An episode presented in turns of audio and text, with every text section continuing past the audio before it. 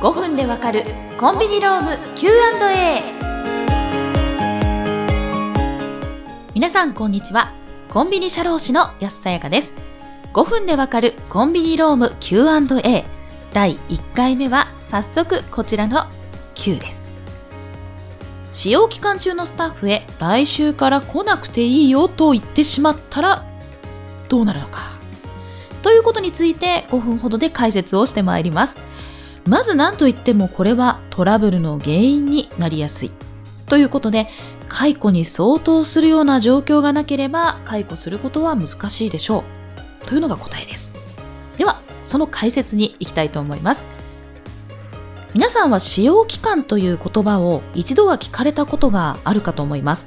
またその期間を実際に経験した方、それからスタッフ採用時に設けてるよっていうコンビニオーナーさんや店長さんもいらっしゃるでしょう。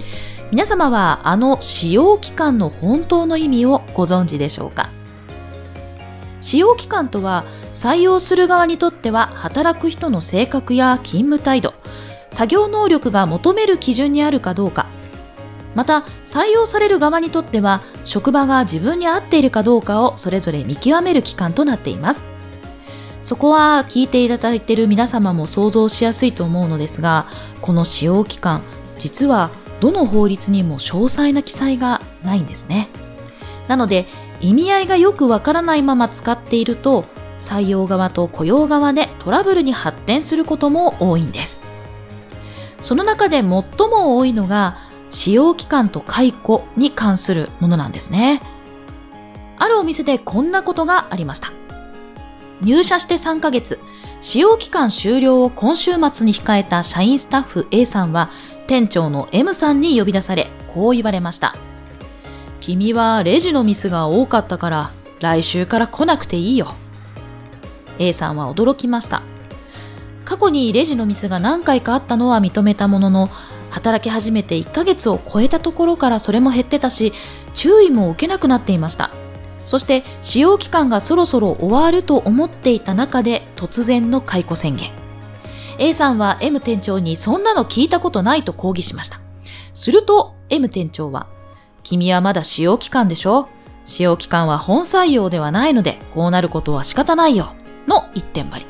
A さんはそのまま解雇を余儀なくされましたが、解雇は不当だとして M 店長を訴えることも検討しています。というお話です。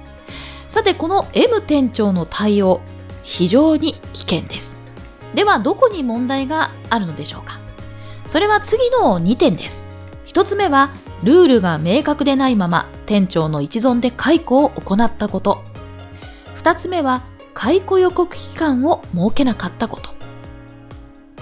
まず一つ目のルールが明確でないまま店長の一存で解雇を行ったことについては店長の一存では決められないんですね。誰の目から見てもわかるルールを事前に決めておく必要があります。少し専門的な話になりますが、具体的には使用期間の有無や期間、使用期間後の本採用をしない場合の判断基準などについては就業規則、これはお店で働く際のルールを記したものですね。この就業規則や採用時の雇用契約書などでスタッフへ明らかにすることが必要なんです。しかし A さんのお店では本採用しない場合の判断基準がどこにもありませんでした。A さんは働き始めて何度かレジのミスがあったのは認めていますが、時間の経過とともにそれも減っています。それ以降特に注意を受けることもなく、3ヶ月の使用期間を終えようとしていたので、問題なく本採用になると思っていたのでしょう。次に2番目、解雇予告期間を設けなかったことについてです。解雇予告期間とは、会社またはお店がスタッフを解雇する場合、少なくとも30日前に解雇を予告する必要があるというものなんです。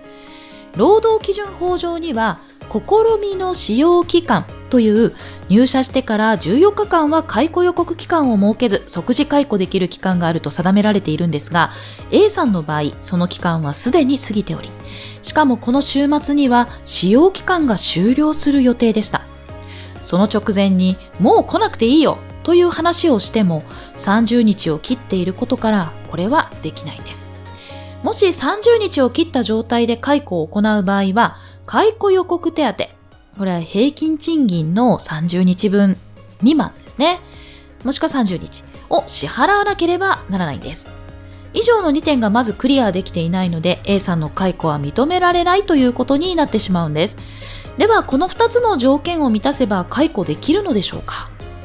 もちろんそう簡単にはいきません。使用期間は本採用を見極める期間とはいえ雇用契約は成立しているんですね。つまりよほどの理由がない限り難しいのが実情です。例えば過去の裁判例を見てみますと、1、重大な経歴詐称。2、業務が全くできないレベルの能力不足。3、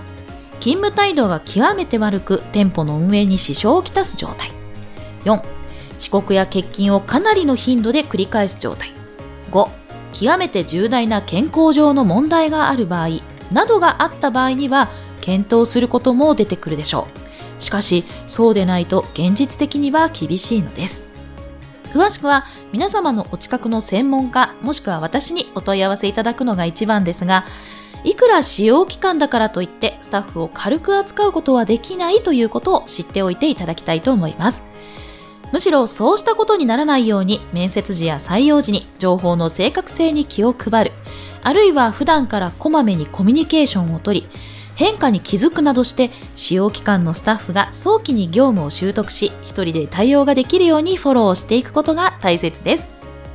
以上5分でわかる Q&A お相手はコンビニ社労士の安さやかでした。それではまた次回お会いしましょう。